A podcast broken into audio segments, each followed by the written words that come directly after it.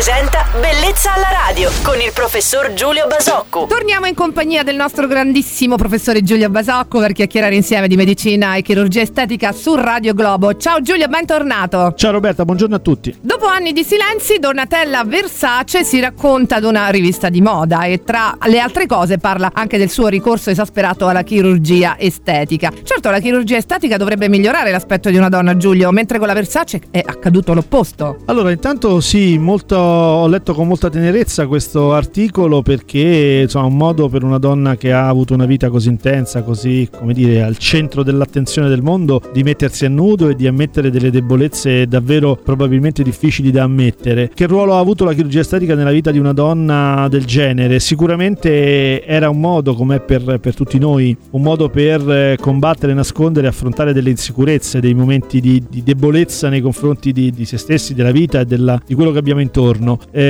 una donna come lei, così determinata, probabilmente non ha ascoltato consigli, è andata in una direzione quindi forse qualche chirurgo esagerato sarebbe stato forse difficile contenere tutta questa energia. Ottima analisi. Giulio, ma a te ti è mai capitato qualcuno che volesse imbruttirsi? Ma imbruttirsi in senso stretto no, mi è capitato qualcuno che volesse fare qualcosa che l'avrebbe imbruttito, sì, questo mi è capitato molto spesso, cioè qualcuno che avesse la percezione di migliorare in una direzione che invece l'avrebbe sicuramente peggiorato. E anche oggi un'altra bella chiacchierata, io e il professor Basocco ce la siamo fatta. Se avete anche voi una curiosità da togliervi, scrivete a bellezzalaradio.it e vi risponderà il nostro chirurgo estetico Giulio Basocco. Buon lunedì Giulio! Ciao Roberta e buona giornata a tutti.